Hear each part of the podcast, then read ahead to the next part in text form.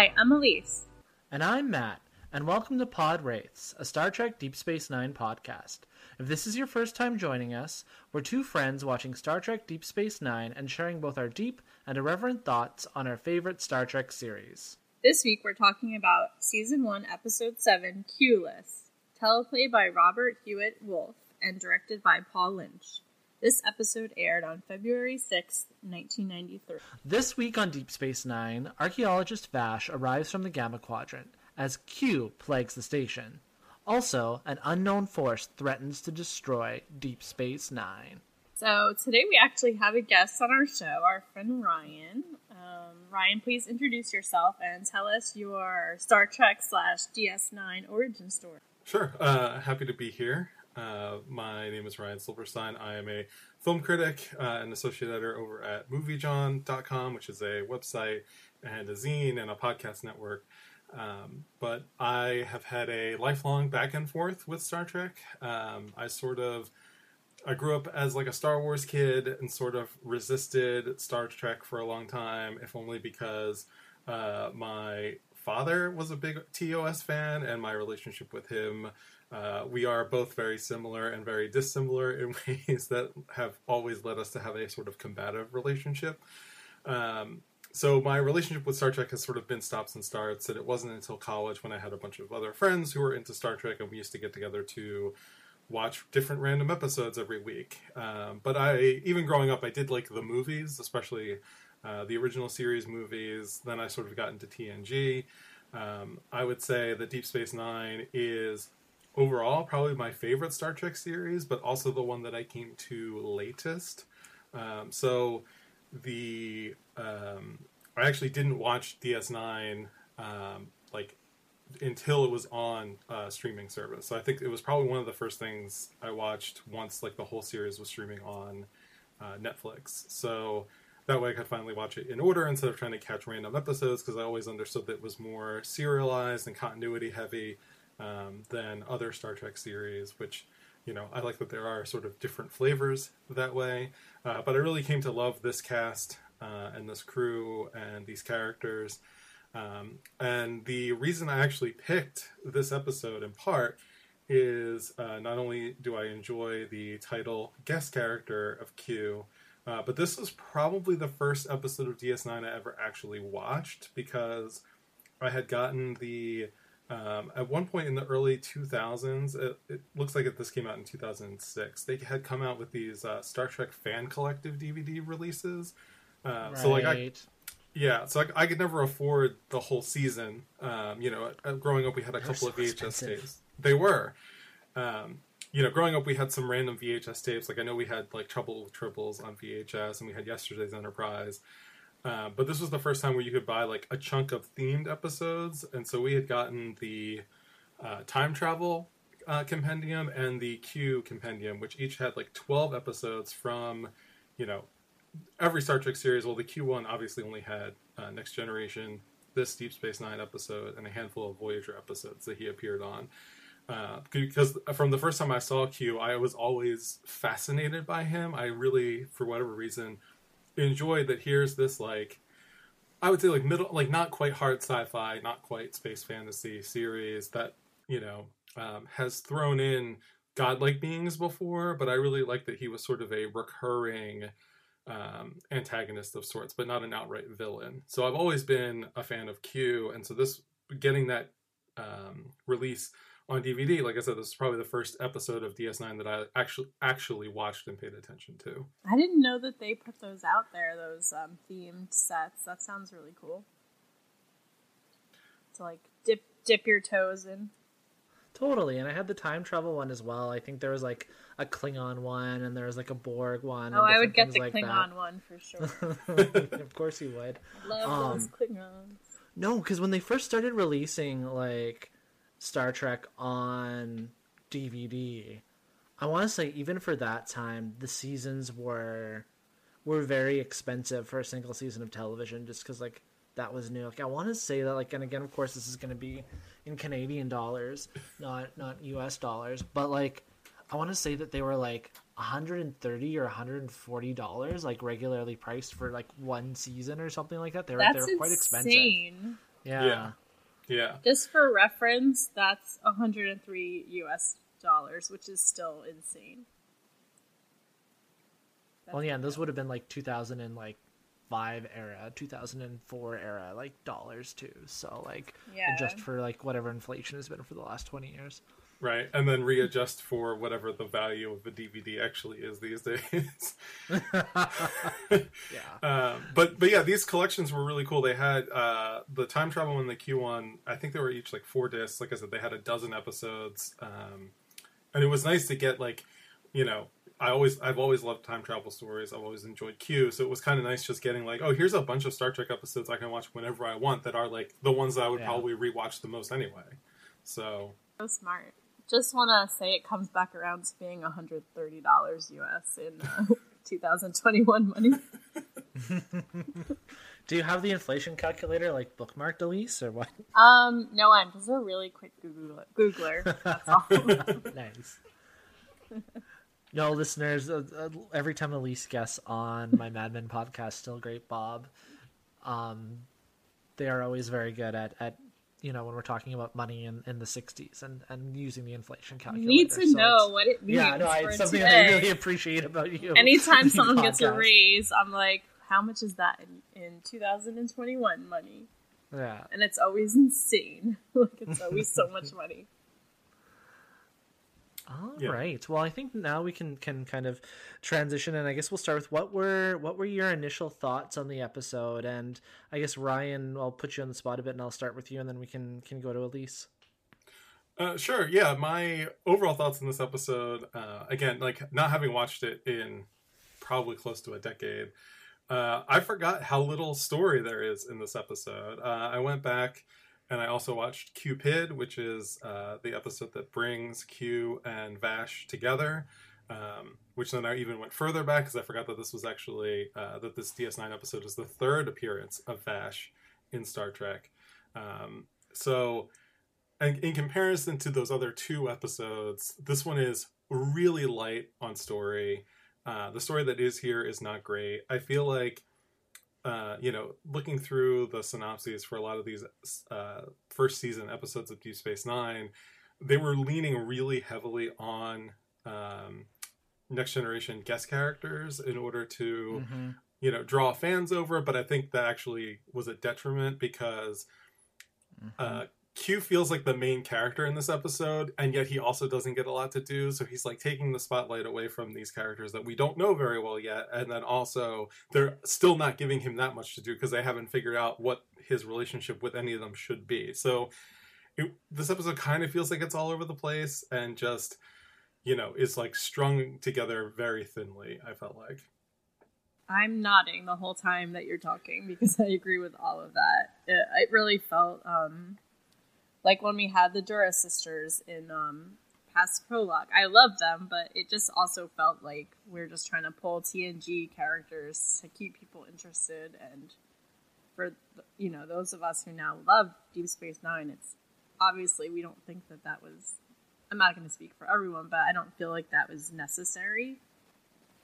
Um, but yeah, I did find one thing that I absolutely loved in this episode, and it was um, the Vash and Quark um, relationship. I just want them to have their own series where she goes to different planets collecting illegal artifacts and then comes back to Deep Space Nine to auction them off with Quark and like have them just have this fun like auction show. Like I would I would watch that. Like maybe Antiques Roadshow, but like with Quark.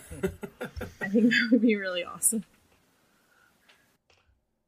Yeah, and and I think I didn't I didn't end up rewatching Captain's Holiday or or Qpid, the two previous Next Generation. Yeah, two Next Generation like Vash episodes. Um, I just I wonder. I feel like I think I enjoy Vash more as a character playing off against Picard, right?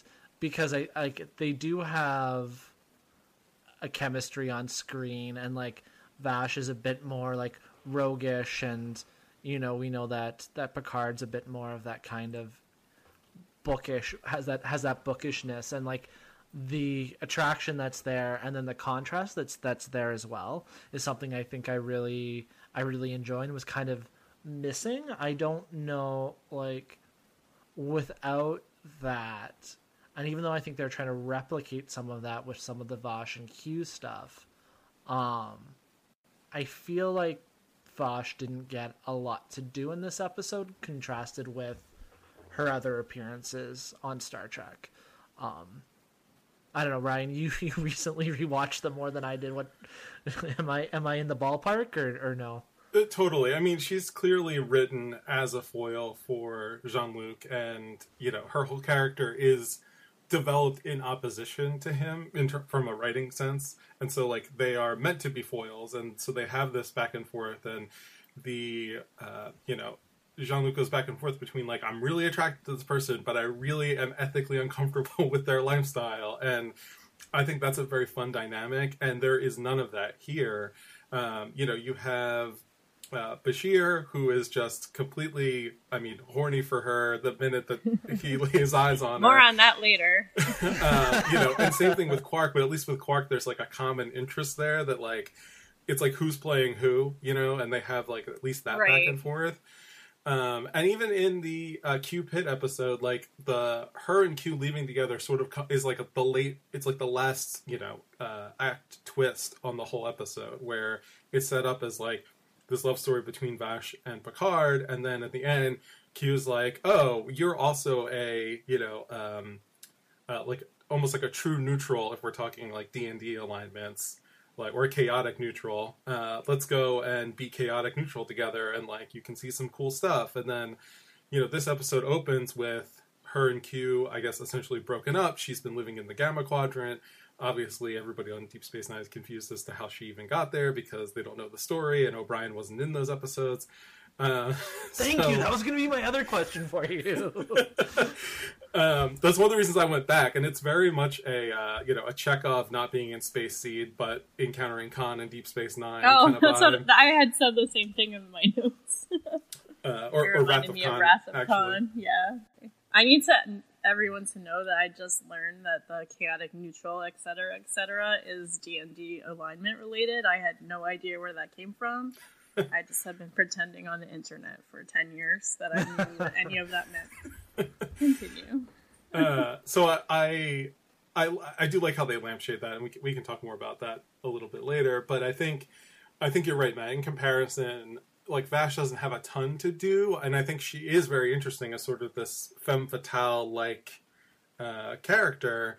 And I I at least agree with you that like her and, and Quark have the most. Uh, not even like chemistry, but just the most like interesting relationship. And I don't think her relationship with Q is actually all that interesting, and it sort of feels like the writers didn't know what to do, and like Q is sort of the like I do like the idea of hey, here's this omnipotent, omniscient being, uh, and he's infatuated with like the one the one woman he can control, which is like kind of its own weird trope. I feel like in a way, and I just don't feel like there's any like Vash isn't into Q enough for it to even register as some something I should care about, if that makes sense. It makes sense to me. And it's interesting too that, that you mentioned that because in, in doing kind of some some background research and reading, I found some some Robert Hewitt Wolfe quotes. So this is his his first writing credit on Deep Space Nine. Was one of the kind of members of the, the writing staff that's pretty instrumental in in crafting a lot of what Deep Space Nine grows into, along with Ira Steven Behr.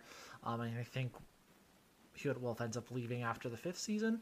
Um, but anyways, this is his first credit episode, and there's a quote saying that originally, when they started working on it, the story pitch that they were working on was just a Vash story. That Q wasn't wasn't part of it, and they were having trouble making the making this episode work with just Vash, and then brought Q in as as something I think was more familiar to them as as writers moving over from from TNG and kind of you know trying to to break the story and make it work a bit better. And so it just it kind of makes me wonder what this episode would have been like without Q, for better or for worse. And I think it's pretty telling that all of our discussion on our initial thoughts and kind of you know in, in the episode and things like that we are focusing on the two guest star characters and not our main cast of TNG. And I and I think too that's where I find this episode more egregious than the Duras sisters cameo in past prologue because that's kind of like in past prologue it's like they could be anyone so why not it be the Duras sisters? Like mm-hmm. and I mean we love a boob window don't we folks? Hell yeah. but it's just like they come in and they kind of take over the episode and, and there's kind of some some interesting things to you know, when you're you're poking around Memory Alpha and some of the other quotes and texts about the production of this episode, and John de Lancie having played Q for five seasons and coming into the show that's shooting their seventh episode, and kind of the different dynamics that that brought in as as you know you have these new characters and Avery Brooks is the the lead of the new cast, and then you have this well established Trek character for five seasons and TNG alumni coming in and basically gets to um, kind of steal the show. So that would have been it's kind of an interesting dynamic, but it's not it's not one I like. And full disclosure, this is my least favorite episode of the the six and a half or seven that we've we've watched so far for the podcast. Yeah, yeah I, I, would... I, uh, I agree. Oh, go ahead, Elise. That.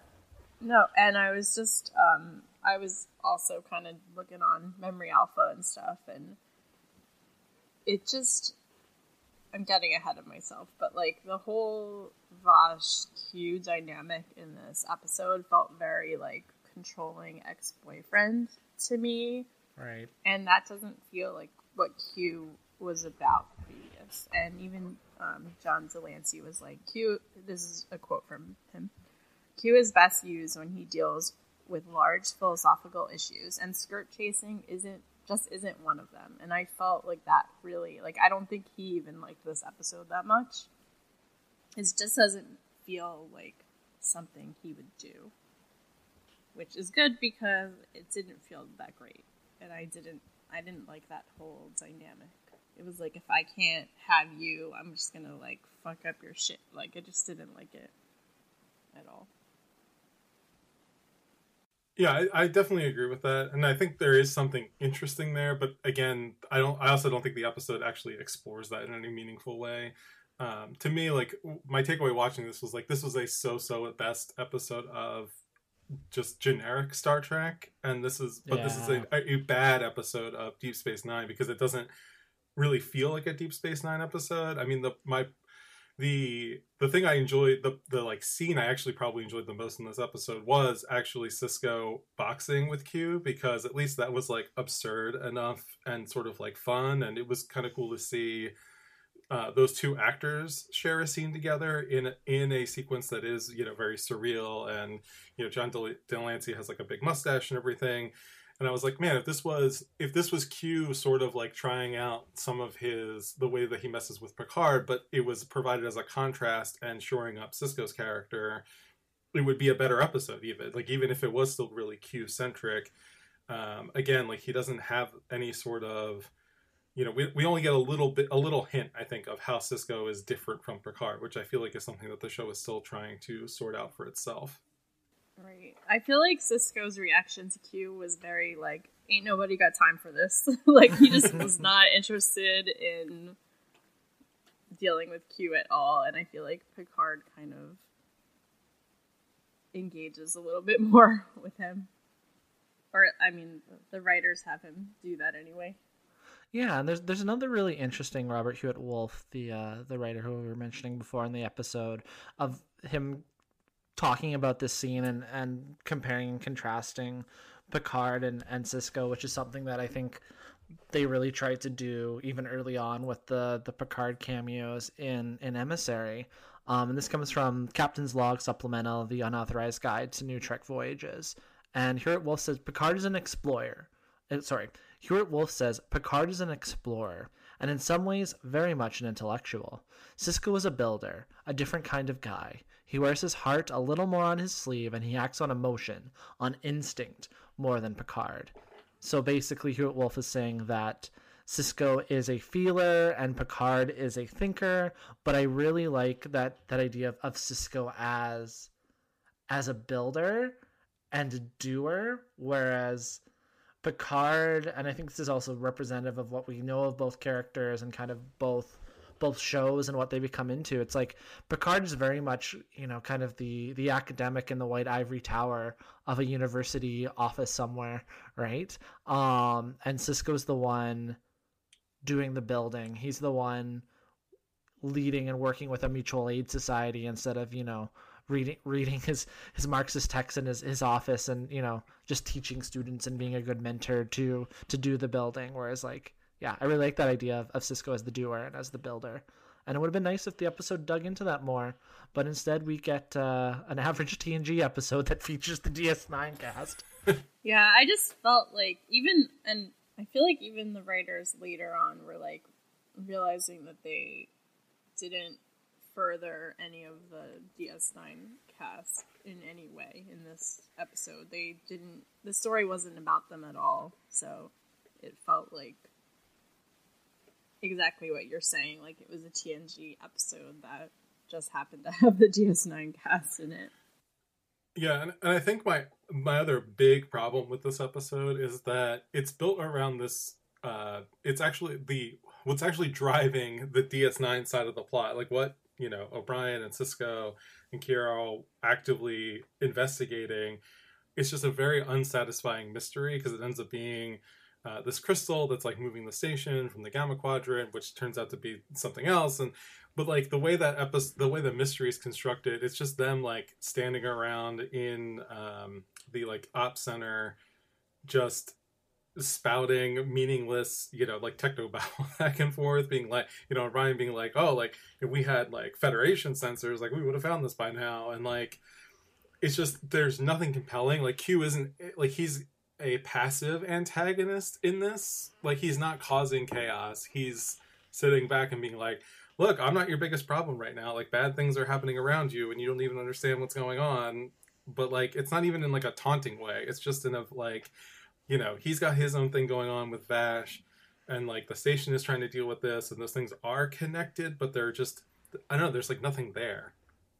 I feel like he's just watching it like we are. like he's mm-hmm. just well, literally not participating. Right? Yeah, he's just sitting there, like especially during the auction scene. He's just sitting there, like watching everything happen, and like I can't even tell if he knows what's going on.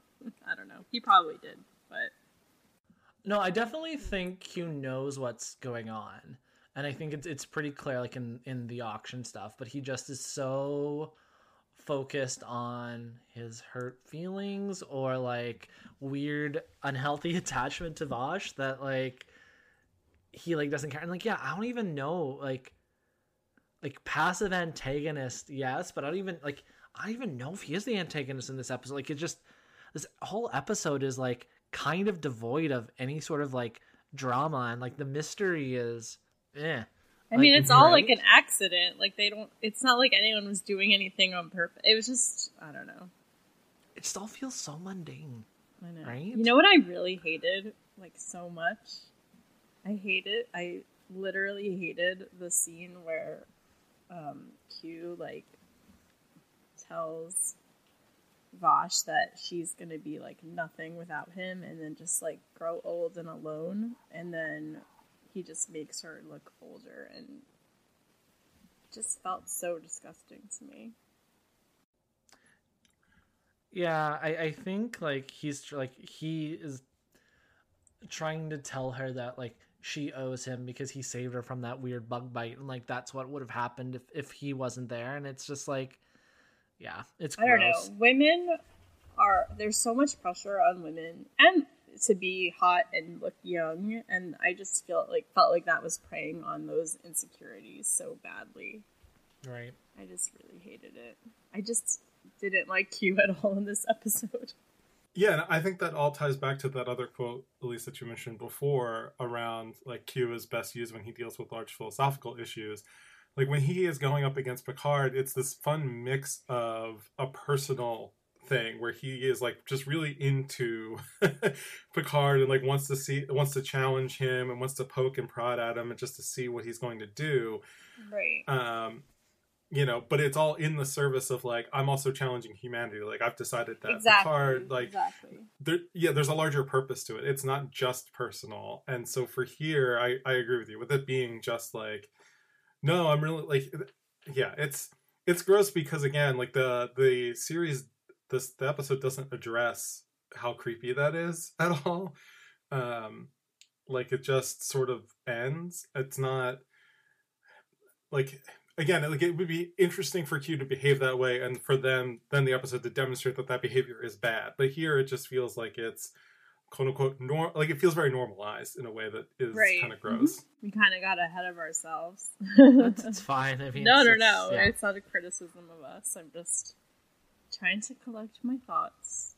and like I think too that like maybe not so much on on Voyager. I haven't watched the Q episodes of Voyager in, in a minute. Um but Q on but Q on Next Generation being, you know, in the pilot of, of TNG and, and being a character that was created by Gene Roddenberry in his his rewrite of DC Fontana's original script for Encounter at Farpoint.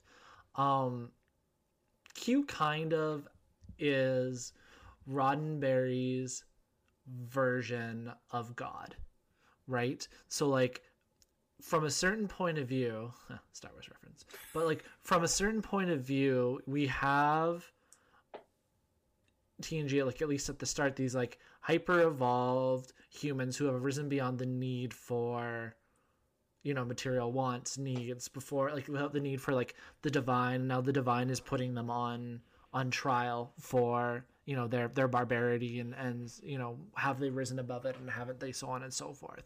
And I think that's why Q working with those kind of bigger, broader prodding interests but like philosophical themes works whereas here like it doesn't. And like i think if this episode had leaned in more to some of those some of those tropes and those ideas those those concepts of of q and kind of those kind of you know coding and, and underpinnings it could have been interesting when especially when Q seems uninterested in, in the mystery and, and knowing that the station's hurling into the wormhole and its own destruction and that humanity hasn't hasn't figured it out. And I don't know if my brain is going here because I as I was doing my show notes, I was listening to the latest Sufjan Stevens album. But the idea of like the indifference of the divine in terms of our, our struggles as as sentient species, humanities, Bajorans, you know, Ferengi, whomever, as we kind of figure out our, our own shit. Um could have been interesting, but instead we just have like the bad ex boyfriend, and I don't like it. Yeah, I feel like you just described an episode that would have been a lot more interesting than what we were given. I would have watched that one and, and had a lot more interesting things to say about it because, well, I'm also an atheist, so there's that, but it is interesting to think about the concept of God not really helping or hurting us. It's, if God exists, they're just there. That would definitely be more interesting than what we got. Uh, and even on the the Vash side of things, I feel like there's a lot of there's definitely ground to cover where you have, you know, the human that has spent the most time in the Gamma Quadrant is someone who is driven by profit more than driven by exploration, and I think. You know, maybe that's more of a, a Vash Picard storyline that actually works, but you know, I think uh like Sisko wants her to go to the Daystrom Institute and like report on everything and she's like no I went latinum like I think that's also i- an interesting conflict that isn't actually brought up as a conflict in the episode Uh, pic- uh, what's it called? Sisko's like that belongs in a museum. Vash is like, no. I and we don't have this in the notes yet, and it's, it's just kind of a thought that came to me, and I so apologies, it's a little off topic, but like the existence of characters like Vash as as a foil to to Picard originally next gen, and you know her her kind of kindred spirit with with the Ferengi ethos and and things like that.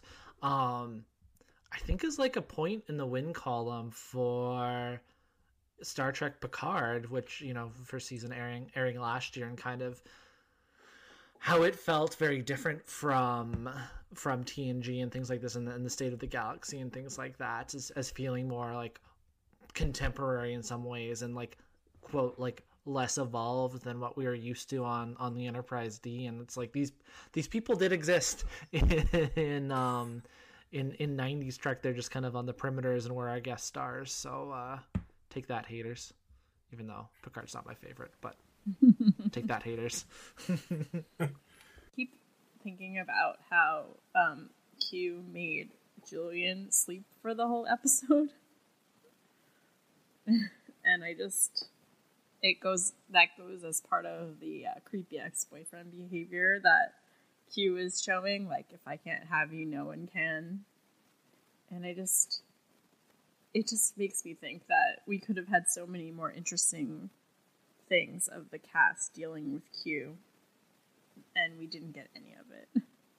Yeah, I, I think that's a, a great point too, because again, like I think bring in I think the right way to bring in existing characters into the show is to help define the new characters, uh, you know, either in comparison or contrast by then. And like I think Bashir is an interesting character because he is kind of a know-it-all, and Q is obviously literally a know-it-all. And so I think, like, I just I I want this whole I want John de Lancie's so good at just repartee and being able to play yeah. off many different kinds of performances and it's just so low energy compared to his his TNG appearances and from my memory his Voyager appearances which are also not great but uh, just in the way that he I don't really like the way that he treats Janeway but that's a that's a different that's an episode for a different podcast.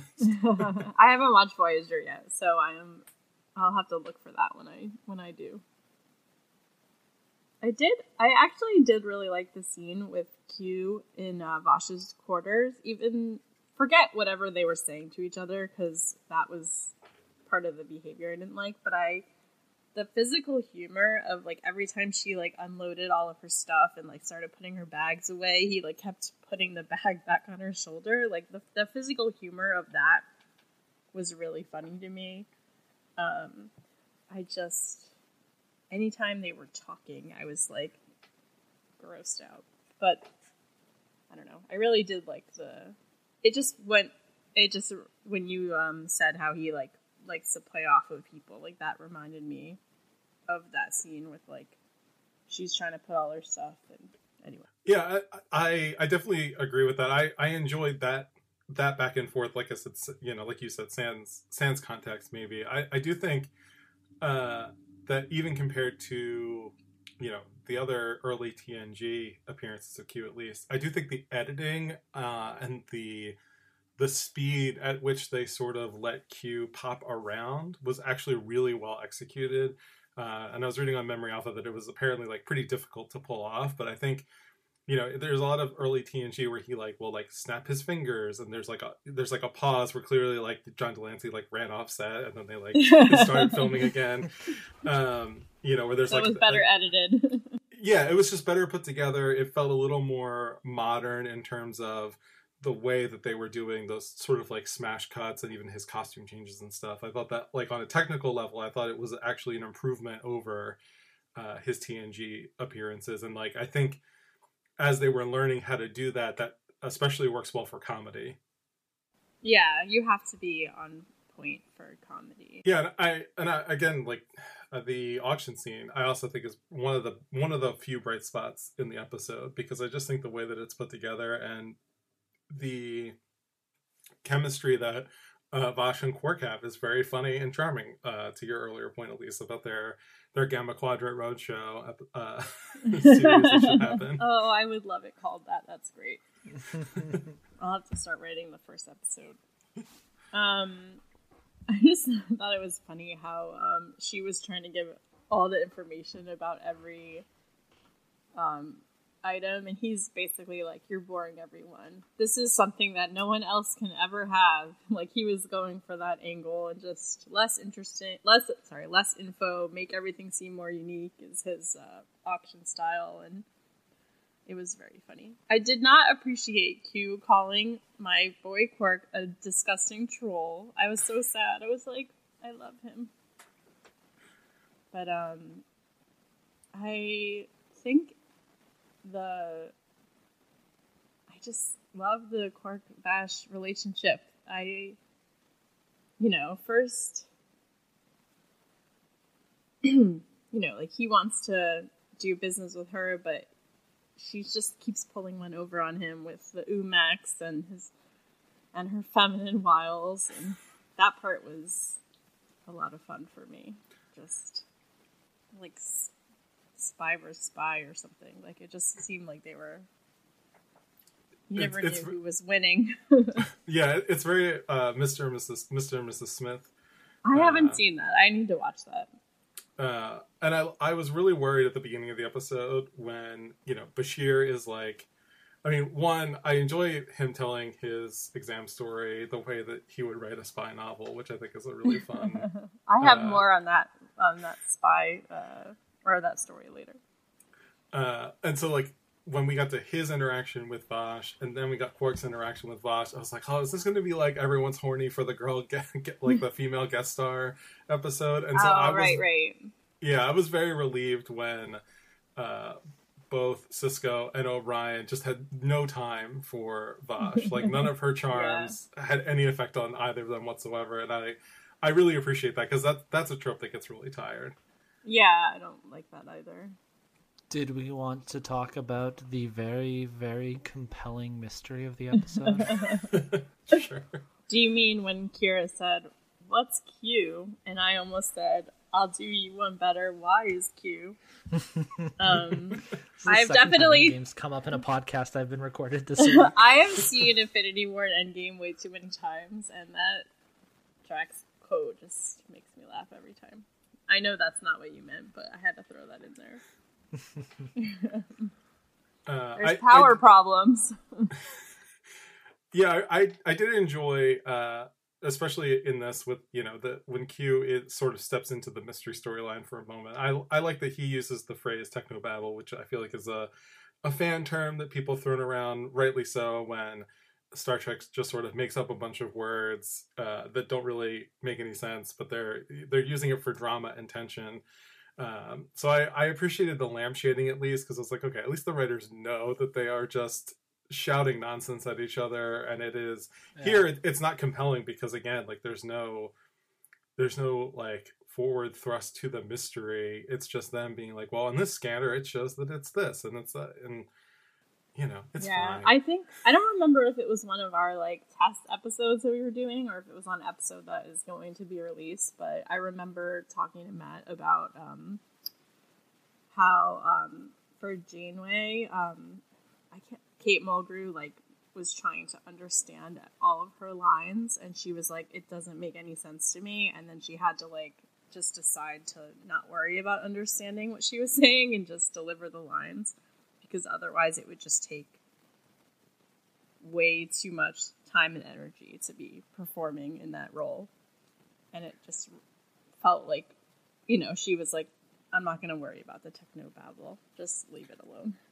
Yeah, and, and Voyager, I feel like, is the biggest culprit of all when it comes to techno babble in terms of at least this era of Star Trek. There are a, a lot of episodes that are just like, I don't even know what they're trying to say happened. They're just shouting at each other and doing things because it, was meant to be a more action show. Well, I, you know, and Deep Space Nine is a more character show. I think is the, you know, probably reductive but shorthand for right. what makes the two series different. Um, so to see it here was like, I, I don't know. I, I was kind of a, like, I, I was annoyed that, you know, Kira doesn't really have anything to do. Um, you know, nothing to do. Yeah, Dax has nothing to do. Uh, Odo is in like one scene that doesn't do Yeah. anything because it's just like Quark yelling. At Did he even change about- into any? Did Odo change into anything in this episode? If he did, I missed it. Uh, I don't think he did. I think it was just Quark asking him if he was like, "Were you a lamp? Were you like a wastebasket? like, you know, how do you know? How do you know my business or whatever?" And I was like, "The scene doesn't need to be in this episode. It's not adding anything." They had to pay Renee for something, I guess. so was the power problem that was happening on Deep? I couldn't follow this. Was the, whatever was happening on Deep Space Nine the same thing that happened on that shuttle? The runabout, yeah, Yep. yeah, Be- The because of the, uh, yeah, because of the um, not quartz egg thing that yeah. that hatched into the the the glittered space a luminous being that was the space manta ray or whatever it was. I had very risky business feelings about the gem. I was like waiting for it to almost break or something. Spoiler alert for risky business and the OC episode about the mm, what you egg. anyway. But you only meant when. I'm when dancing. 'cause he did mm, what you say.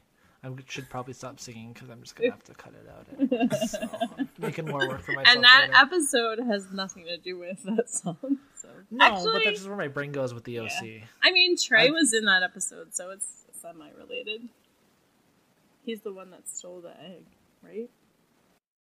Um, I did my. I think my least favorite line in the episode actually was Q throwing shade at the Deep Space Nine crew, and he's like, "Oh, you know, the Enterprise people would have figured this out." Like, you know, basically implying that like they would have figured this out like in the first act of the episode, and it's like it's a little rude when you're, you know, the guest star. To He was like- very insulting of all of Deep Space Nine. I mean, he told Sisko that he got a bum deal working on this uh, space station, basically. Yeah, it it made me feel like maybe there was somebody in the writers' room who was a little resentful that they were shunted to the spin-off show. Maybe. I don't know. I feel like this was one of the first original scripts that they wrote that wasn't originally supposed to be for something else. Well, and it's it's, it's interesting because Felice in the notes here you have another Robert Hewitt, Hewitt Wolfe quote from the official Star Trek Deep Space Nine magazine issue five, where Hewitt Wolfe says, "Looking back on it, I would say that the story had some problems, and I don't, and I didn't." I would say the story had some problems that I didn't see when I came in. Almost no one had written a Deep Space Nine episode before that time.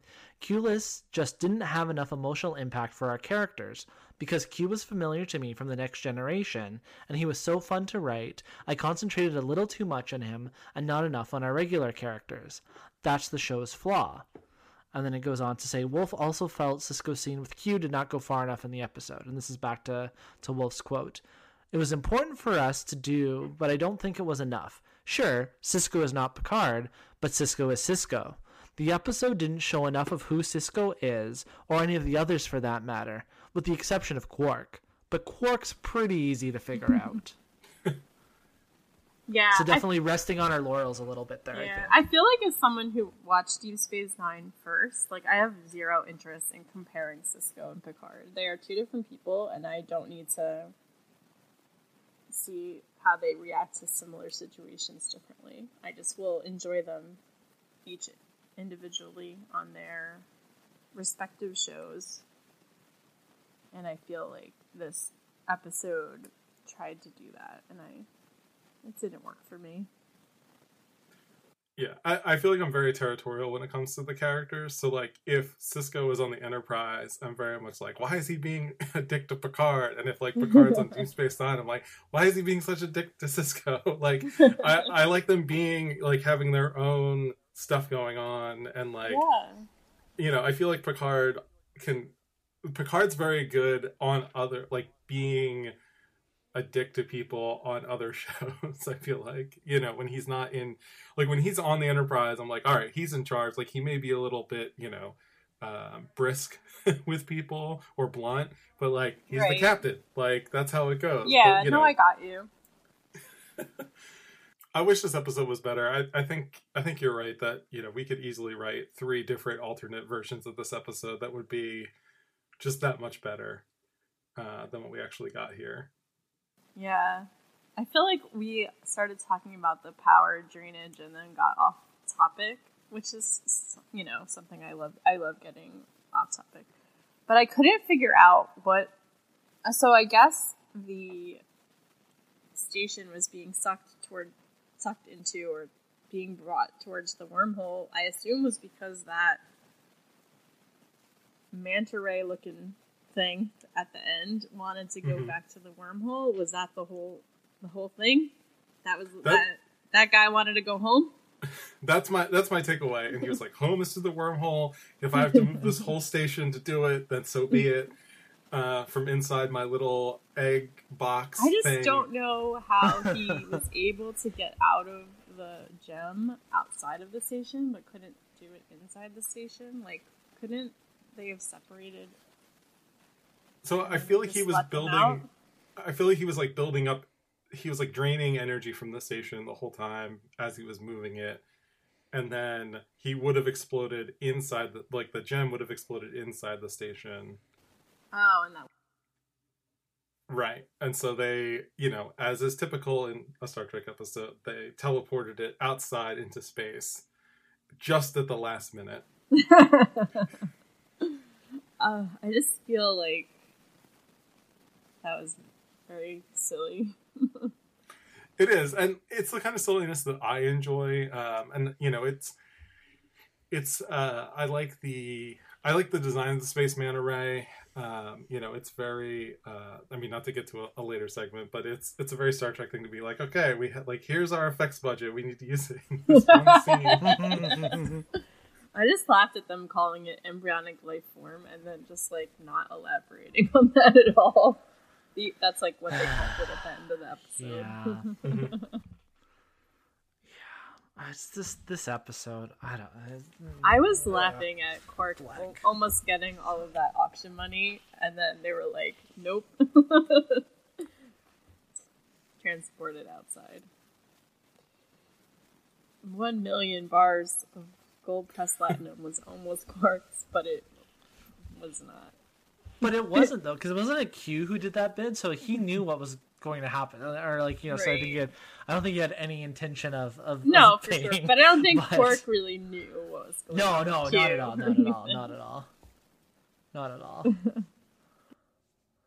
I'm so confused about the value of gold press latinum because some of that stuff was going for like 10 or 12 bars or whatever and then we're like escalating like i i, I have no concept for like what the value like how many like how many bars of latinum does do you need to get a gallon of milk which i know you know replicators and stuff so it probably doesn't really matter but it's the idea of star trek being like all of a sudden we're introducing money as a thing that is a recurring um I It's just just always very- thought of it as like a regular gold bar, like Latin. Yeah, was just so so gold. Latinum it it has different sizes, right? So there's Oh, there's a slip. slips, there's slips, strips, bars, and bricks. I think. Yeah, So that it's- sounds it's- right.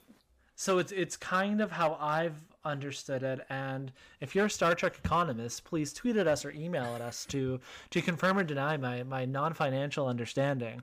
Um, Although to be it's like- honest, when you say slips, I also think nips, and that is not related to gold press latinum. I mean, it could be. Who knows? No, no judgment. We're we're a fuck swerfs and tor- and swa- fuck swerfs and turfs. We we support we support all folks on this episode on this podcast. Justice no, uh, for Janet Jackson. um, Continue. yeah, no, and and so like I've always understood it as kind of like not to invoke Dungeons and Dragons for the second time on this podcast.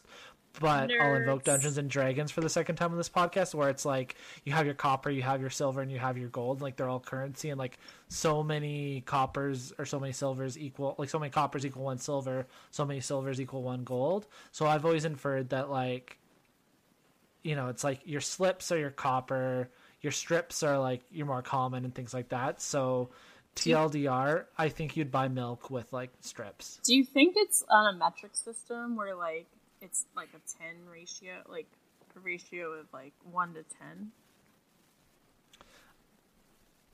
I mean, you're you're the you're our financial advisor on the pod race with the inflation calculator. I do so, have an associate's degree in accounting, so So maybe maybe you can blog about the I'll finance have to look of, that up. of Star of Star of, of Star Wars of, of, of Star Trek and things like that. I mean, not to No. mention that, like, if if Q did actually pay one million bars of gold pressed latinum, it would totally like mess up the money supply situation. Money's not I mean, real. all They money can is just- fake anyway, Yeah, so if- they if can space- just print more. Yeah, if if Space God or one of the Space Gods wants to just you know give someone all that money, I mean, money's fake anyway, so it probably would, you know, it'd be like GameStop, basically Quark or, Q tried to GameStop Quark. I finally understand the GameStop thing now. So it's it's it's kind of interesting, right? Because I'm enjoying talking about this episode with you both, and I did watching this episode. yeah, no, hundred percent agree.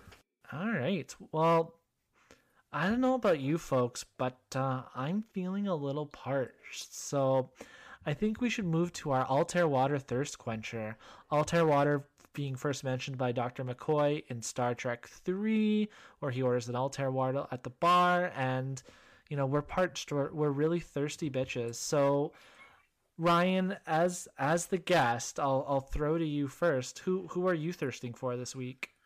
Uh, I am mainly uh, thirsting for Vash uh, because she's just a, she's a great character. Like we said, she's very I feel like atypical for Star Trek. She's a little there's a little Indiana Jones. Uh, there's a, a, Star Wars character that was introduced a few years ago called Dr. Aphra, who is also very similar to Vash, and that she is a archaeologist for fun and profit. Uh, and so, you know, I I really enjoy uh, any character who is sort of standing up to the Federation even a little bit, or at least challenging the status quo. Uh, and the fact that she looks good doing it. She enjoys, um, you know, pushing people's buttons and being a flirt. Uh, just, just she's just a very fun presence in all three episodes that she's in. Elyse, what about you?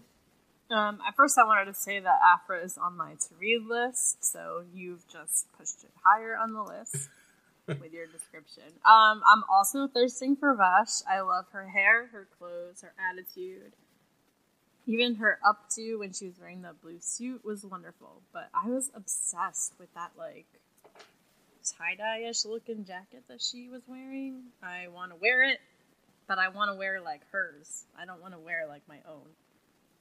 Like, you know, in a movie when people have sex and then the next morning you wear the like the woman's wearing like the man's shirt. That's that's what I want to happen. um, I really loved Julian telling his story at the beginning in the cold open of the episode, being like super dramatic and telling this Bajoran woman about his doctor exams because she's just riveted, and I would have also been riveted, and I would have been fully aware that this man is bragging about himself, and I wouldn't have cared. He even made being a salutatorian sound sexy. He didn't make it to valedictorian, but it's okay because he told the story well. Anyway, I thought it was really cute. No, I just wanted to also mention that Julian flirting with Vash is ridiculous because she is his patient and he clearly has no concept of medical ethics. So Julian, while cute, is also not always the best. Uh, Bashir, this episode reminded me of um, uh, Hamm's arc on 30 Rock because I was like, does he actually know how to flirt or is he just good looking enough to get away with being bad at it? Oh, that is such a good point. Because the his lines with Vash, like it, the the chemistry was there between the two characters, but I was like listening to the dialogue and I was like, this is terrible. yeah, I was much more um, enamored by his story with the Bajoran woman at the beginning. Yeah, he did a good job of making his medical exam sound like he was like defusing a bomb or something, or like being tortured, and like I was like, "Where's the story going?" And he's like, "And that's how I passed my oral examination." I just feel like Julian and I would just have like a date where we just marathon James Bond together. I feel like that would be perfect for both of us. I think you would both have a wonderful time. Yeah. And then we'd watch Godzilla afterwards. anyway. Matt, who are you thirsting after? I mean, no one this week because the episode just put me in a bad mood. That is totally valid. I think I had that a couple episodes ago where there was no one I was feeling. Like it, I mean, it's it's was fine, and I mean, I would I would generally, if you made me pick, I'd I'd have the same ones as as you folks, but I mean, it's just uh, this episode's just meh. Yeah, for sure. On that note, um, what is everyone's most Star Trek thing of the episode? I mean, I just said it. I think this episode's meh. and I mean, there's so much like Star Trek over the last what what year are we? I'm turning 35. So the last 55 years that uh, there's a there's a lot more Star Trek than there is good Star Trek or bad Star Trek. So um, that's probably my most Star Trek thing about this episode. But then also an unexplained um, space manta ray, and then ending with the joke of like Julian being put to sleep is like, oh, I felt like I've been sleeping for days. Like the idea of ending on a joke felt very the original series to me. I laughed so much that that manta ray was never explained. It was just, uh, it was really silly. I felt like also, and we've said I, we've said this earlier, and we've said this on past prologue. Just T, having TNG peeps show up to keep people interested, but also it not working for me personally feels very Star Trek at this point. Uh, for me, I think ultimately the most Star Trek thing is the way the episode starts, where it's like, oh no, there's a, a shuttle in this case runabout in jeopardy, and like we've done a life form scan, and we were only expecting two people, but there's three people on board. like it's just like the way that they just quickly set up, like, hey, a person came back from this thing, and that like they brought something, somebody unknown, and then it turns out to be a character we recognize, and it's the special guest star. Is very feels very Star Trek to me. Yeah, I see that for sure. And then also not using the transporter to solve the issue. Like, why why couldn't they just beam them out of the runabout if the door was stuck? Yeah, it's like. Yeah. I, I mean, and I for the it... sa- for the same reason they couldn't call the battery that they plugged in a battery. Fair enough. Fair enough, because the plot demanded them to. yeah. I did enjoy that Bashir immediately went to Dax and she was like, "I'm fine. Just go check on the other people." oh yeah, that was very very Jadzia to be worrying about everyone else over herself. Well, and very Bashir to be like, "I need to go to the hot woman first. Yes, that's true. Also, does anyone right. have anything else? No, I, I think I think we did it. Um, I'm good. Ryan, thank you so much for for joining us. This was was a blast. yeah, by far more enjoyable than watching the episode. I mean, the only thing that makes uh, not great Star Trek better is talking about it with friends that you enjoy talking about things with. So I I had a much better time recording this podcast than I did watching the episode as well. Seems. So Ryan, in in the meantime, if folks wanted to catch more of your work, where can they find more of you on the internet? Uh, sure, you can find uh, all my work now through moviejawn.com. That's M O V I E J A W N.com. Uh, we have a website and a print zine and a podcast network. Uh, I have two shows on that network right now, one of which is I Saw It in a Movie, where uh, my co host and I uh, will get questions sent to us looking for advice, and we will go to movies for the answer. Uh, and then you can also find me personally on Twitter and Letterboxd at Silber whatever. That's uh, S I L B as in boy E R uh, whatever. I haven't actually spelled it out b- before. Elyse, what about you?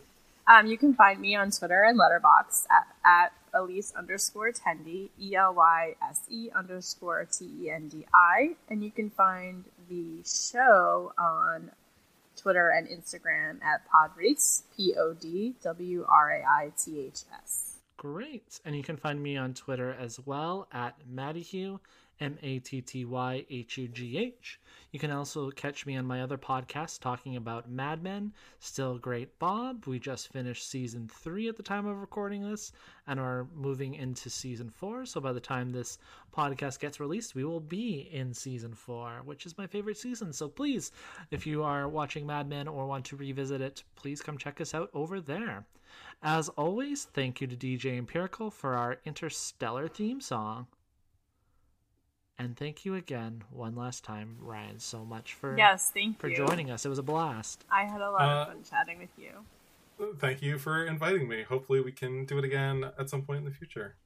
I think that would be great. Well, we we have seven seasons and like 170 some episodes of Deep Space Nine. So, not not to stress myself out by this, you know, the potential length of this project in years and hours is going to take up of my life, but uh, there's probably a pretty good chance that'll happen. So, excellent. All right. Until next time, computer and program. Bye.